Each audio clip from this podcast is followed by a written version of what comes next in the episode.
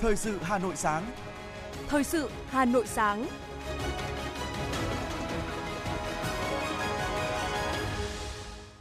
Kính chào quý vị và các bạn. Bây giờ là chương trình thời sự của Đài Phát thanh Truyền hình Hà Nội. Chương trình sáng nay, thứ năm ngày 29 tháng 9 có những nội dung chính sau đây. Chủ tịch nước Nguyễn Xuân Phúc và đoàn cấp cao Việt Nam đã kết thúc chuyến công tác tại thủ đô Tokyo, dự lễ tang cố Thủ tướng Nhật Bản Abe Shinzo.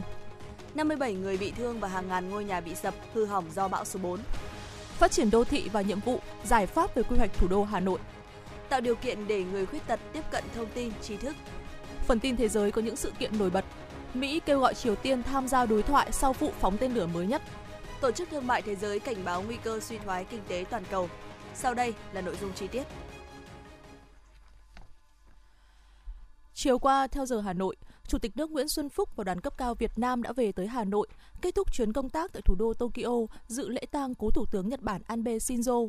Trên nền tảng nửa thế kỷ xây dựng, bồi đắp và phát triển rực rỡ của tình hữu nghị đặc biệt và mối quan hệ hợp tác, gắn bó, bền chặt giữa nhân dân hai nước, chuyến tham dự lễ tang cố Thủ tướng Abe Shinzo của Chủ tịch nước Nguyễn Xuân Phúc và đoàn cấp cao Việt Nam một lần nữa thể hiện đậm nét truyền thống thủy chung, nghĩa tình của đất nước và con người Việt Nam trong mắt bạn bè quốc tế. Trong gần 4 ngày từ ngày 25 đến 28 tháng 9, với nhiều khoảnh khắc xúc động trên xứ sở hoa anh đào, bên cạnh sự kiện chính là tham dự lễ quốc tang, Chủ tịch nước Nguyễn Xuân Phúc dành hầu hết thời gian để gặp gỡ, tiếp xúc với các nhà lãnh đạo Đảng Dân Chủ Tự Do, Chính phủ, Quốc hội Nhật Bản, các tổ chức hữu nghị và bạn bè Nhật Bản để chia sẻ niềm tiếc thương đối với mất mát to lớn của đất nước và nhân dân Nhật Bản về sự ra đi đột ngột của cố Thủ tướng Abe Shinzo. Ở mỗi cuộc gặp, mỗi sự kiện tham dự, Chủ tịch nước và đoàn đã truyền tải đến đất nước và nhân dân Nhật Bản tình cảm bạn bè quốc tế thân thiết, sự đồng cảm, sẻ chia, vui buồn có nhau của nhân dân Việt Nam. Chiều 27 tháng 9, tại trung tâm sự kiện Budokan của Tokyo, lễ quốc tang cố Thủ tướng Abe đã được tổ chức theo nghi thức trang trọng và đầy cảm động với sự có mặt của hàng nghìn quan khách Nhật Bản và quốc tế. Thay mặt lãnh đạo Đảng, Nhà nước và nhân dân Việt Nam, Ủy viên Bộ Chính trị, Chủ tịch nước Nguyễn Xuân Phúc đã dẫn đầu đoàn cấp cao Việt Nam đặt hoa viếng tưởng nhớ cố Thủ tướng Abe Shinzo, người bạn thân thiết của Việt Nam, bày tỏ trân trọng tình cảm đặc biệt và sự ủng hộ, hỗ trợ quý báu mà ngài Abe đã dành cho đất nước và con người Việt Nam. Sau đó, trong cuộc gặp mặt cảm ơn, trưởng đoàn các nước tham dự lễ quốc tang do Thủ tướng Kishida Fumio và bà Abe Akie, phu nhân cố Thủ tướng Abe Shinzo chủ trì. Thay mặt lãnh đạo Đảng, Nhà nước và nhân dân Việt Nam, Chủ tịch nước Nguyễn Xuân Phúc một lần nữa bày tỏ lời chia buồn sâu sắc, trân trọng trước những tình cảm đặc biệt, chân thành của ngài Abe trong thúc đẩy quan hệ hợp tác nhiều mặt giữa hai nước, đạt được những thành tựu quan trọng vì lợi ích nhân dân hai nước. Chủ tịch nước đề nghị hai bên tiếp tục nỗ lực đưa quan hệ song phương phát triển toàn diện và thực chất hơn nữa, nhằm kế thừa và tiếp nối niềm mong đợi của cố Thủ tướng Abe Shinzo. Chiều cùng ngày, tại Phủ Chủ tịch, Phó Chủ tịch nước Võ Thị Ánh Xuân đã gặp mặt đoàn đại biểu thanh niên khuyết tật tiêu biểu toàn quốc về dự chương trình Tỏa sáng nghị lực Việt năm 2022. Bày tỏ xúc động khi gặp các đại biểu, Phó Chủ tịch nước đã chia sẻ những khó khăn mà gần 6,2 triệu người khuyết tật phải vượt qua để vươn lên trong cuộc sống. Phó Chủ tịch nước tin tưởng các đại biểu thanh niên khuyết tật sẽ tiếp tục thực hiện những ước mơ, hoài bão trong cuộc sống, giúp đỡ những người xung quanh, nhất là những người đồng cảnh ngộ, cùng vươn lên, lan tỏa tình cảm, lòng yêu thương, nhân ái, xây dựng một xã hội giàu nghị lực, nhân văn và văn minh. Chương trình Tỏa sáng nghị lực Việt năm 2022 được tổ chức trong 2 ngày 28 và 29 tháng 9 tại Hà Nội. 50 gương mặt thanh niên khuyết tật tiêu biểu năm nay đang sinh sống, học tập, lao động, công tác tại tất cả các địa bàn trong cả nước, từ nông thôn, biên giới, vùng sâu, vùng xa đến khu vực đô thị, thuộc mọi tầng lớp, ngành nghề trong xã hội. Tại Hà Nội, Bí thư Trung ương Đảng, Trưởng ban Tuyên giáo Trung ương Nguyễn Trọng Nghĩa, Trưởng đoàn kiểm tra 546 của Ban Bí thư Trung ương Đảng chủ trì hội nghị thông qua dự thảo báo cáo kết quả kiểm tra của đoàn đối với Ban Đối ngoại Trung ương. Phát biểu kết luận hội nghị, Trưởng ban Tuyên giáo Trung ương Nguyễn Trọng Nghĩa yêu cầu thời gian tới, Ban Đối ngoại Trung ương tiếp tục chủ động tham mưu, dự báo về công tác đối ngoại, phục vụ phát triển kinh tế xã hội đất nước, học tập tốt nghị quyết Đại hội 13 của Đảng, nghị quyết Trung ương 4, các quy định về nêu gương và những điều đảng viên không được làm với những nội dung, cách làm mới, giải pháp và quyết tâm mới theo bài phát biểu chỉ đạo của Tổng Bí thư Nguyễn Phú Trọng tại Hội nghị Trung ương 4 khóa 13. Đồng chí Nguyễn Trọng Nghĩa cũng đề nghị Ban Đối ngoại Trung ương nỗ lực hơn nữa trong xây dựng đội ngũ cán bộ đáp ứng yêu cầu hội nhập trong thời kỳ mới, vững vàng về tư tưởng, lập trường, có năng lực, trình độ chuyên môn, duy trì công tác kiểm tra, giám sát thường xuyên, liên tục, không để xảy ra những vi phạm, khuyết điểm. Ngày 28 tháng 9 tại Hà Nội đã diễn ra Đại hội đại biểu Đoàn Thanh niên cơ sở Hồ Chí Minh diễn ra tại thành phố Hà Nội lần thứ 15, nhiệm kỳ 2022-2027 với sự tham dự của 450 đại biểu đại diện cho hơn 600.000 đoàn viên thủ đô. Đại hội có chủ đề bồi đắp lý tưởng cách mạng, giáo dục đạo đức lối sống văn hóa cho thanh thiếu nhi, xây dựng đoàn vững mạnh, đoàn kết, phát huy tinh thần tiên phong, sáng tạo, gương mẫu của thanh niên Hà Nội, xây dựng thủ đô văn minh, văn hiến, hiện đại. Trong ngày làm việc đầu tiên, đại hội tiến hành nhiều nội dung quan trọng về nhân sự. Trong đó, đã bầu Ban chấp hành Thanh niên cơ sở Hồ Chí Minh thành phố Hà Nội gồm khóa 16 gồm 59 ủy viên. Hội nghị lần thứ nhất Ban chấp hành Đoàn Thanh niên cơ sở Hồ Chí Minh thành phố Hà Nội khóa 16 đã bầu 17 người vào ban thường vụ. Chị Chu Hồng Minh, Bí thư Thành đoàn khóa 15 nhiệm kỳ 2017-2022 đã tái cử chức vụ Bí thư Thành đoàn Hà Nội khóa 16 nhiệm kỳ 2022-2027. Hội nghị cũng bầu 4 Phó Bí thư Thành đoàn khóa 16 gồm anh Nguyễn Tiến Đức, anh Trần Quang Hưng, anh Nguyễn Tiến Hưng và anh Đào Đức Việt. Bầu 9 người tham gia Ủy ban Kiểm tra, trong đó anh Nguyễn Tiến Đức được bầu giữ chức chủ nhiệm Ủy ban Kiểm tra Thành đoàn khóa 16.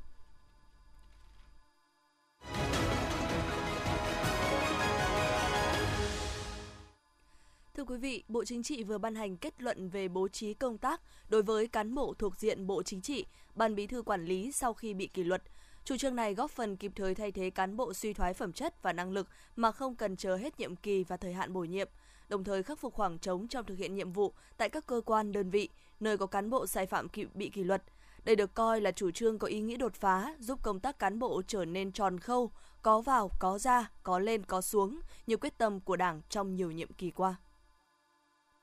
Trong kết luận các phiên họp của Ủy ban Kiểm tra Trung ương, có nhiều cán bộ bị kỷ luật, tuy chưa đến mức bị cách chức nhưng năng lực hạn chế, uy tín giảm sút, làm ảnh hưởng không nhỏ đến việc thực hiện nhiệm vụ của đơn vị. Kết luận của Bộ Chính trị nêu rõ, khuyến khích cán bộ bị kỷ luật cảnh cáo hoặc khiển trách mà năng lực hạn chế, uy tín giảm sút, tự nguyện xin từ chức. Nếu không tự nguyện xin từ chức thì cấp có thẩm quyền xem xét miễn nhiệm theo quy định. Về vấn đề này, Phó giáo sư tiến sĩ Bùi Thị An, đại biểu Quốc hội khóa 13 nêu ý kiến. Trước hết là cái thông báo 20 thì tôi đánh giá rất cao, tức là gì, ở đây là khuyến khích để cho các đồng chí khi mà đã nhận thấy rằng mình không đủ năng lực, nó không đủ uy tín để làm việc ở cái vị trí ấy nữa thì tự xin rút đi, thì cũng vẫn giữ được cái danh dự nói chung của cá nhân mình, thì nó cũng gọi tức là nó nhẹ nhàng hơn cả cho bản thân đồng chí đấy cũng như là cho tổ chức, thì để bớt phải căng thẳng trong chuyện xét kỷ luật, bởi vì không ai muốn xét kỷ luật đồng chí cả, và cũng không ai khi mà quyết định kỷ luật thì phải nói cũng rất là xót xa chứ. Cái thứ hai nữa là cái đối tượng thực hiện, tức là đối tượng Ban Chính trị và Bộ Chính trị ở Ban Bí thư quản lý, như vậy tức là các đồng chí ở những vị trí rất là cao, với vị trí rất cao mà theo cái quy định ở trong cái quy định mới của Bộ Chính trị về cái những điều mà trách nhiệm nêu gương ấy, thì trách nhiệm càng cao ở vị trí càng cao càng phải nêu gương rất là tốt để cho những người cấp dưới mình noi theo. Tuy nhiên, theo kết luận của Bộ Chính trị, với cán bộ sau khi bị kỷ luật tự nguyện xin từ chức thì được cấp có thẩm quyền căn cứ vào tình hình thực tế tại cơ quan đơn vị địa phương, xem xét từng trường hợp cụ thể để bố trí công tác theo hướng giảm một cấp so với chức vụ khi bị kỷ luật. Sau 24 tháng công tác ở vị trí mới, nếu khắc phục tốt những sai phạm, khuyết điểm, được đánh giá hoàn thành xuất sắc nhiệm vụ, đảm bảo tiêu chuẩn, điều kiện, thì được cấp có thẩm quyền xem xét quy hoạch, bổ nhiệm, giới thiệu ứng cử lại chức danh đã đảm nhiệm hoặc tương đương. Đây được xem là lối mở cho những người sau khi từ chức, tránh quan niệm đã từ chức là về vườn. Ông Đỗ Hùng Cường, nguyên Hàm vụ trưởng Vụ Y, Ủy ban Kiểm tra Trung ương nói: quy hoạch cán bộ, công tác đào tạo cán bộ là có vào, có ra, có lên, có xuống. Đồng chí có khuyết điểm thì phải xử lý, hạ xuống một cấp để đồng chí có cơ hội làm lại, có cơ hội để phấn đấu khắc phục những cái khuyết điểm, nhược điểm hoặc thiếu sót vi phạm của mình để tiếp tục phấn đấu. Và sau đó khi mà trở lại vũ đài, trở lại vị trí mới thì đồng chí sẽ không vấp váp phải những cái vi phạm đã qua. Theo quy luật, có lên chức ắt phải có từ chức là chuyện hết sức bình thường trong công tác cán bộ tại nhiều nước trên thế giới. Song ở nước ta, việc cán bộ tự nguyện từ chức lại là một câu chuyện hiếm, có tính chất bất thường. Trong đó có cả những cán bộ, đảng viên dẫu có vi phạm kỷ luật nghiêm trọng, dẫu chịu nhiều điều tiếng xã hội nhưng vẫn chọn cách im lặng, né tránh dư luận. Chỉ khi bị xử lý, họ mới buộc phải nghỉ việc. Điều này dẫn đến công việc các cơ quan bị trì trệ, không đúng tinh thần của Đảng. Nhiều chuyên gia công tác xây dựng Đảng cho rằng, Trước một thực trạng đáng lo ngại về tệ tham ô, tham nhũng, suy thoái biến chất về tư tưởng, đạo đức, lối sống và các biểu hiện tự diễn biến, tự chuyển hóa trong nội bộ thời gian qua mà không thấy cán bộ nào tự giác từ chức, nên người dân sinh ra lo ngại. Phải chăng ở Việt Nam, văn hóa từ chức vẫn chưa được hình thành trên thực tế? Bởi vậy lần này, Bộ Chính trị khuyến khích cán bộ bị kỷ luật cảnh cáo hoặc khiển trách mà năng lực hạn chế, uy tín giảm sút, tự nguyện xin từ chức. Điều này được nhân dân đồng tình hưởng ứng. Do đó, mỗi cán bộ đảng viên trước hết phải tự nhận thấy được ý nghĩa của quy định để có nhận thức đúng đắn trong cách hành xử. Nếu không đủ phẩm chất, năng lực, không hoàn thành nhiệm vụ mà đảng giao thì cần phải dừng lại. Đó vừa là văn hóa, vừa là sự tự trọng của người đảng viên. Và cũng đã đến lúc nên coi từ chức trong cán bộ đảng viên là chuyện bình thường trong công tác cán bộ và là văn hóa công sở không nên bị bỏ qua.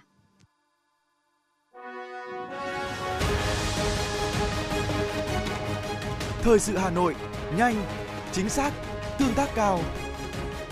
Thời sự Hà Nội, nhanh, chính xác, tương tác cao.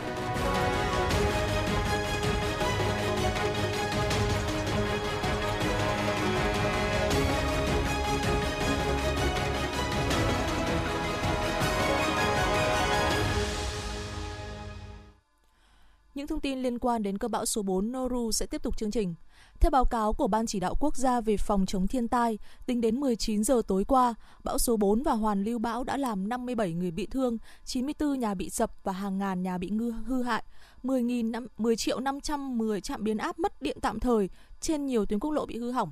Mưa bão cũng đã khiến 77 điểm trường bị ảnh hưởng, hơn 1.038 ha hoa màu, 6 ha thủy sản bị ngập, 5.262 cây xanh bị gãy đổ. 8 tàu nhỏ ở Đà Nẵng là 4 và Quảng Nam là 4 bị hư hại, chìm tại khu neo đậu. 1.666 con gia súc, 1.475 con gia cầm bị chết và cuốn trôi. 4 cầu treo, cầu tạm bị cuốn trôi. 65 vị trí bị ngập, sạt lở tại các tuyến quốc lộ và 10.510 trạm biến áp mất điện tạm thời. Tập đoàn Điện lực Việt Nam EVN thông tin, khắc phục hậu quả do cơn bão số 4 Noru gây ra. Tính đến 16 giờ chiều qua, EVN đã khôi phục vận hành cả 5 trên 5 đường dây 500 kV bị sự cố. Trong quá trình bão đổ bộ gây mưa và gió lớn, lưới điện 500 kV vẫn giữ được liên kết Bắc Nam nhờ đường dây 500 kV mạch 3. Trong ngày, EVN đã khôi phục vận hành cả 7 trên 7 đường dây 220 kV bị sự cố, tương tự với lưới điện 110 kV và lưới trung hạ áp. Đến trưa ngày 28 tháng 9, EVN đã khôi phục vận hành 16 trên 16 đường dây 110 kV và 10 trên 10 trạm biến áp 110 kV. Bão số 4 và hoàn lưu bão đã gây ảnh hưởng cung cấp điện cho nhiều khu vực tại nhiều tỉnh, thành phố ở miền Trung và Tây Nguyên. Tổng công suất bị gián đoạn cung cấp điện là 673 MW, chiếm khoảng gần 23% tổng công suất tiêu thụ điện của Tổng công ty Điện lực miền Trung EVN CPC, với tổng số khoảng 1,5 triệu khách hàng bị ảnh hưởng. Hiện nay, các đơn vị điện lực tại miền Trung đang tập trung nỗ lực khắc phục các sự cố điện do ảnh hưởng của bão để khôi phục cung cấp điện trở lại nhanh nhất có thể cho khách hàng. Nhằm hỗ trợ người dân tại các địa phương chịu ảnh hưởng của bão số 4, Tập đoàn Công nghệ Viễn thông Quân đội Viettel đã quyết định triển khai ngay một số chính sách viễn thông. Theo chỉ đạo của Bộ Thông tin và Truyền thông, Viettel là đơn vị đảm bảo thông tin cho Ban Chỉ đạo Tiền phương ứng phó bão số 4. Do đó, trước cơn bão, Viettel đã đưa vào hoạt động trung tâm điều hành mạng lưới dã chiến tại 11 tỉnh, thành phố trong vùng ảnh hưởng của bão. Các trung tâm này thực hiện giám sát, cảnh báo, hỗ trợ trực tiếp cho việc chỉ đạo điều hành, ứng cứu khi xảy ra sự cố viễn thông. Viettel đã triển khai các đường chờ dự phòng cho mạng truyền dẫn, các đường cáp trục quốc gia, cáp liên tỉnh, liên huyện, điều động trên 2.000 nhân sự kỹ thuật và các trang thiết bị, vật tư đến các địa phương. Tổng công ty Đường sắt Việt Nam thông tin, do ảnh hưởng của bão số 4 trên tuyến đường sắt Bắc Nam, nhiều vị trí kết cấu hạ tầng đường sắt bị hư hỏng, cây đổ và đường sắt phải phong tỏa. Về thông tin tín hiệu đường sắt, hệ thống đường ngang cảnh báo tự động hiện bị cắt điện nhiều nơi, mất giám sát. Đến trưa ngày hôm qua, các đơn vị đường sắt đã khắc phục, giải phóng xong chướng ngại vật trên đường sắt, đảm bảo giao thông thông suốt. Từ tối qua, Tổng công ty Đường sắt Việt Nam sẽ tổ chức chạy lại tàu bình thường trên tất cả các tuyến.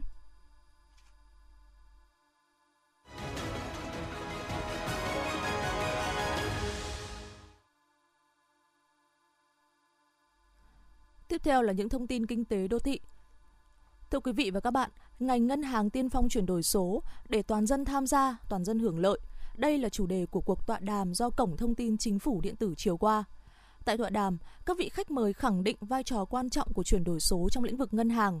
Bất chấp đại dịch Covid-19, công tác chuyển đổi số thời gian qua đã phục vụ người dân và góp phần tăng trưởng doanh thu của nhiều ngân hàng. Song, các vị khách mời cho rằng quá trình chuyển đổi số cũng mang đến những khó khăn và thách thức cho các ngân hàng thương mại từ cả bên trong đến bên ngoài, từ những quy định về mặt pháp lý, sự thiếu hụt nhân sự chất lượng cao đến hạn chế về nền tảng công nghệ. Viện Quy hoạch Xây dựng Hà Nội phối hợp với Sở Quy hoạch Kiến trúc Hà Nội và Hội Quy hoạch Phát triển Đô thị Hà Nội đồng tổ chức hội thảo về phát triển đô thị và nhiệm vụ giải pháp về quy hoạch, xây dựng, kiến trúc cảnh quan thủ đô Hà Nội. Phát biểu khai mạc, Viện trưởng Viện Quy hoạch Xây dựng Hà Nội Lưu Quang Huy nhấn mạnh, tới đây, Hà Nội sẽ triển khai đồng thời nhiều quy hoạch lớn, điều chỉnh tổng thể quy hoạch chung xây dựng thủ đô Hà Nội đến năm 2030 và tầm nhìn đến năm 2050, quy hoạch thủ đô Hà Nội thời kỳ 2021-2030, tầm nhìn đến năm 2050 và chương trình phát triển đô thị toàn thành phố Hà Nội đến năm 2030, định hướng đến năm 2050. Đây là những quy hoạch, chương trình mang tính bản lề, quyết định cho định hướng chung về phát triển đô thị, phát triển kinh tế xã hội của thủ đô trong thời kỳ mới. Do đó, hội thảo được tổ chức hướng tới những vấn đề mà công tác quy hoạch phải giải quyết trong giai đoạn tới. Thông qua các tham luận, ý kiến đóng góp tại hội thảo, ban tổ chức đã tiếp nhận nhiều ý kiến đóng góp tâm huyết, chất lượng từ các lãnh đạo, đơn vị, sở, ngành, các nhà khoa học, các chuyên gia thuộc lĩnh vực quy hoạch, kiến trúc về quá trình phát triển đô thị Hà Nội từ khi đất nước bước vào thời kỳ đổi mới. Phát huy vai trò, trí tuệ của cộng đồng, đóng góp trong công tác quy hoạch. Các vấn đề khi triển khai lập quy hoạch thủ đô, những vấn đề đặt ra trong công tác quy hoạch và phát triển đô thị trong thời kỳ mới như nguồn lực thực hiện quy hoạch, v.v. Tại Hà Nội, Cục Bản quyền tác giả Bộ Văn hóa, Thể thao và Du lịch đã tổ chức hội nghị phổ biến luật sửa đổi, bổ sung một số điều của luật sở hữu trí tuệ và nội dung cơ bản của Hiệp ước Marrakesh về giới hạn và ngoại lệ dành cho người khuyết tật. Hội nghị có sự tham gia của đại diện các cơ quan quản lý nhà nước, cơ quan của Liên Hợp Quốc, các tổ chức về người khuyết tật, các nhà xuất bản, thư viện, cơ sở giáo dục, các luật sư. Tại hội nghị, các đại biểu tập trung trao đổi, thảo luận, đưa ra các khung pháp lý, các giải pháp cụ thể tạo điều kiện cho việc tiếp cận thông tin, tri thức của người khuyết tật. Trong đó, lưu ý thời gian tới, tiếp tục phối hợp chặt chẽ để nâng cao nhận thức của cộng đồng trong việc chung tay xây dựng tương lai hòa nhập, thực hiện có hiệu quả Công ước Quốc tế về quyền của người khuyết tật, Hiệp ước Marrakesh và luật sở hữu trí tuệ. Câu lạc bộ Nhà báo Công nghệ Thông tin Việt Nam cũng vừa tổ chức tọa đàm bảo vệ quyền sở hữu trí tuệ cho doanh nghiệp Việt trên môi trường số. Tọa đàm được tổ chức theo hình thức thảo luận mở là diễn đàn để các doanh nghiệp đang kinh doanh trong lĩnh vực nội dung số, kinh tế số sẽ chia sẻ về xu hướng phát triển của nền kinh tế online, cơ hội và những thách thức cho các doanh nghiệp Việt khi bước ra sân chơi toàn cầu. Đây là dịp để đại diện đến từ các cơ quan quản lý cùng lắng nghe tiếng nói của các doanh nghiệp nội dung số với những cơ hội và thách thức trên môi trường số, để từ đó có thể kết nối với các cơ quan quản lý nhà nước, với doanh nghiệp và thị trường để có những cơ chế, chính sách dẫn dắt và thúc đẩy các doanh nghiệp phát triển trên môi trường số. Tại buổi tọa đàm, các doanh nghiệp tham gia sản xuất nội dung số, các chuyên gia cho rằng trong quá trình phát triển các doanh nghiệp tham gia trong nền tảng Internet đang gặp phải những thách thức lớn. Trong đó có thể kể đến, mặc dù hành lang pháp lý về sở hữu trí tuệ khá đầy đủ, luật sở hữu trí tuệ, luật cạnh tranh, luật an ninh mạng.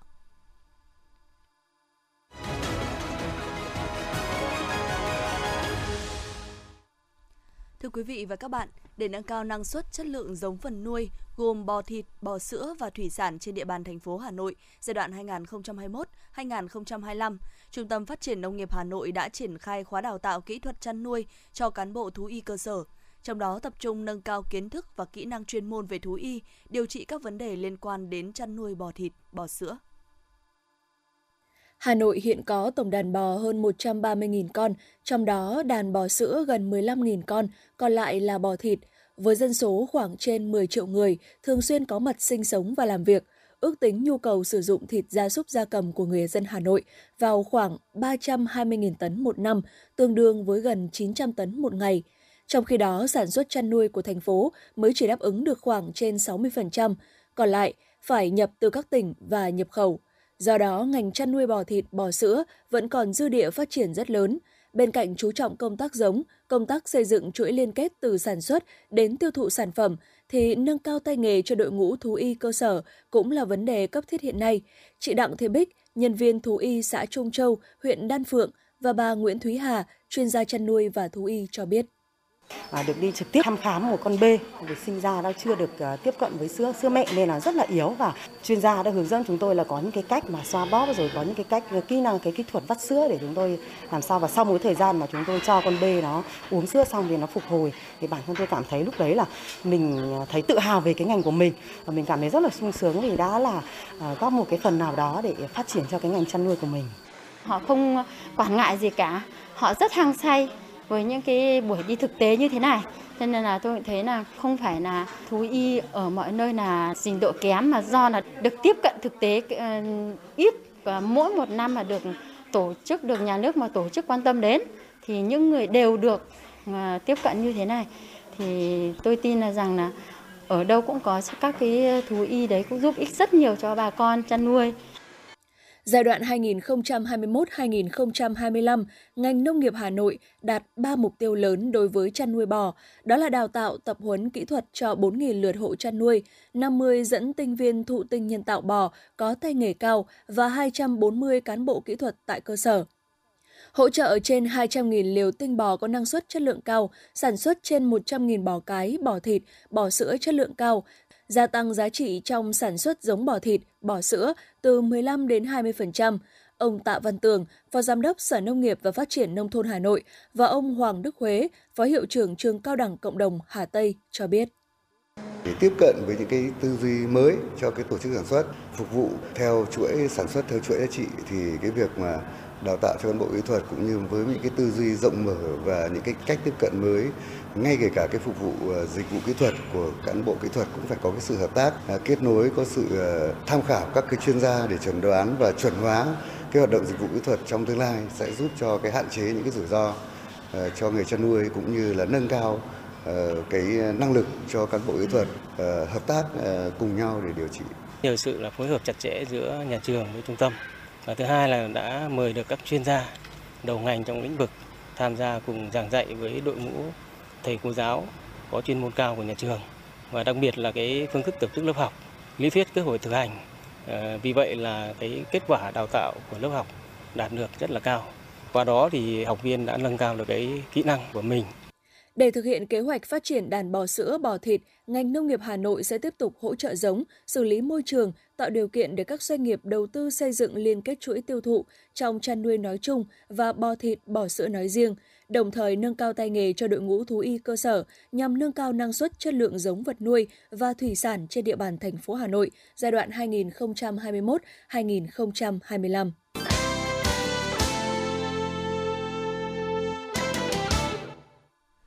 Quý vị và các bạn đang nghe chương trình thời sự của Đài Phát thanh và Truyền hình Hà Nội. Phần tin thế giới sẽ tiếp nối chương trình. Trong một tuyên bố, người phát ngôn của Bộ Ngoại giao Mỹ nêu rõ nước này lên án vụ phóng tên lửa đạn đạo của Triều Tiên, đồng thời nhấn mạnh các vụ phóng này vi phạm các nghị quyết của Hội đồng Bảo an Liên Hợp Quốc và gây ra mối đe dọa cho các nước láng giềng. Người phát ngôn Bộ Ngoại giao Mỹ cũng kêu gọi Triều Tiên trở lại bàn đàm phán. Quan chức này cũng tái khẳng định cam kết của Mỹ về bảo vệ các đồng minh Hàn Quốc và Nhật Bản. Tuyên bố trên được đưa ra vài giờ sau khi Hàn Quốc cho biết Triều Tiên đã phóng 2 tên lửa đạn đạo tầm ngắn ra vùng biển phía đông nước này. Theo quân đội Hàn Quốc, các tên lửa này bay xa 360 km và lên tới độ cao 30 km với tốc độ Mach 6. Vụ phóng trên được tiến hành chỉ 3 ngày sau khi Triều Tiên phóng một tên lửa đạn đạo tầm ngắn ra vùng biển phía đông nước này. Những vụ phóng của Triều Tiên diễn ra trước khi Phó Tổng thống Mỹ Kamala Harris dự kiến có chuyến thăm tới Hàn Quốc vào cuối tuần này. Kinh tế thế giới đang tiến đến bờ vực suy thoái do nhiều cuộc khủng hoảng liên tiếp xảy ra và các nước cần đề ra chính sách phục hồi tăng trưởng. Đây là cảnh báo được Tổng Giám đốc Tổ chức Thương mại Thế giới bà Ngozi Okonkjo-Iweala đưa ra. Báo Politico dẫn lời quan chức cấp cao và nhà ngoại giao cho biết, giới chức Liên minh châu Âu EU có thể cân nhắc giảm nhẹ cấm vận đối với một số sản phẩm của Nga. Dự kiến các nhà ngoại giao châu Âu sẽ thảo luận về gói trừng phạt thứ 8 nhằm vào Moscow tại cuộc họp ở Bruxelles. Các nguồn tin giấu tên cho biết, tiết lộ rằng dựa trên thỏa thuận giữa các nước thành viên, EU sẽ giảm nhẹ trừng phạt đối với một số sản phẩm, dỡ bỏ lệnh cấm vận chuyển đổi với phân bón, xi măng của Nga. Ba Lan và Đan Mạch đã tổ chức lễ khánh thành đường ống dẫn khí Baltic. Đây được coi là dự án trọng tâm trong chiến lược của Ba Lan nhằm đa dạng hóa nguồn cung khí đốt. Theo đó, khí đốt tự nhiên sẽ được vận chuyển từ thềm Na Uy qua Đan Mạch và biển Baltic để đến Ba Lan, giúp quốc gia Trung Âu này đa dạng nguồn cung khí đốt, củng cố sự tự chủ và chấm dứt phụ thuộc vào khí đốt của Nga. Hệ thống đường ống này dự kiến sẽ được triển khai hoàn toàn từ ngày 1 tháng 10 tới. Người phát ngôn của quân đội Cộng hòa Dân chủ Congo cho biết hai máy bay trực thăng của quân đội Uganda đã bị rơi ở miền đông nước này, khiến ít nhất 22 người thiệt mạng. Các lực lượng phòng vệ nhân dân Uganda chưa thông báo cho quân đội Cộng hòa Dân chủ Congo về tình hình vụ tai nạn.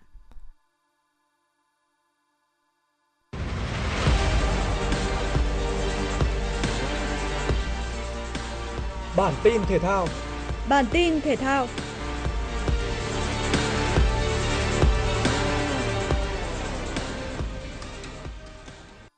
Ngay sau khi kết thúc đợt tập trung của đội tuyển Việt Nam, các cầu thủ sẽ tiếp tục trở về với câu lạc bộ để thi đấu V-League.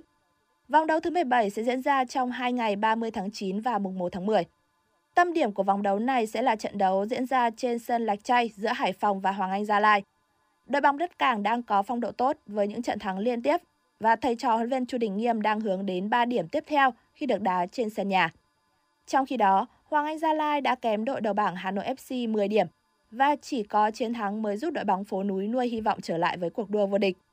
Trận đấu này sẽ diễn ra vào lúc 18 giờ ngày 30 tháng 9. Trận đấu tại sân Thống Nhất giữa câu lạc bộ Thành phố Hồ Chí Minh và Sài Gòn FC cũng thu hút được sự chú ý khi đây là màn đối đầu được coi là trận chung kết ngược, khi đội nào giành chiến thắng sẽ có thêm cơ hội trụ hạng. Trận đấu này sẽ diễn ra vào lúc 19h15 ngày 30 tháng 9. Các trận đấu còn lại diễn ra vào ngày 1 tháng 10 gồm Thanh Hóa gặp Bình Định, Nam Định gặp Hà Tĩnh, Sông Lam Nghệ An gặp Viettel FC và Hà Nội FC gặp Bình Dương. Đội nghỉ thi đấu vòng này là Đà Nẵng. Vào tháng 11 2022, vòng chung kết World Cup sẽ chính thức khởi tranh tại Qatar. Ngày hội bóng đá lớn nhất hành tinh có tổng cộng 32 đội tuyển tham dự chia vào 8 bảng đấu. World Cup 2022 sẽ diễn ra trên 8 sân vận động khác nhau thuộc 5 thành phố. Trận chung kết sẽ được tổ chức trên sân Lusail Iconic. Sân vận động mới được xây dựng phục vụ World Cup với sức chứa khoảng 80.000 chỗ ngồi. Tính đến thời điểm hiện tại, các cơ sở hạ tầng phục vụ giải đấu đã được nước chủ nhà Qatar hoàn tất. Quốc gia Tây Á này đã chi ra tổng cộng 200 tỷ đô la Mỹ để xây dựng các công trình phục vụ World Cup 2022. Daniel Ivan có cuộc tái ngộ Yoshihito Nishioka tại vòng 1 giải quần vợt Hàn Quốc mở rộng 2022. Tay vợt người Anh mất break từ rất sớm và nhanh chóng chịu gác vợt 2-6 ở set đầu tiên. Set thứ 2 diễn ra cân bằng hơn, nhưng tới loạt tie break, hạt giống số 5 liên tục mắc sai lầm và để thua 3-7. Qua đó nhận thất bại chung cuộc 0-2 sau gần 2 giờ tranh tài. Một hạt giống khác là Jensen Brockby cũng đã gặp rất nhiều khó khăn trước đối thủ phải thi đấu vòng loại là U Chum Lin.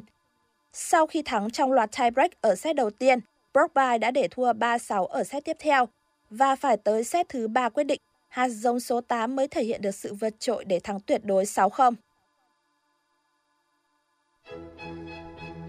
Đài khí tượng thủy văn khu vực đồng bằng Bắc Bộ cho biết, do ảnh hưởng của hoàn lưu bão nên thành phố Hà Nội từ chiều tối ngày 28 đến ngày 30 tháng 9 có mưa, mưa vừa, có nơi mưa to và dông. Tổng lượng mưa tại khu vực trung tâm và các huyện phía Tây thành phố là từ 50 đến 80 mm, các huyện phía Bắc là từ 40 đến 70 mm, các huyện phía Nam từ 70 đến 120 mm.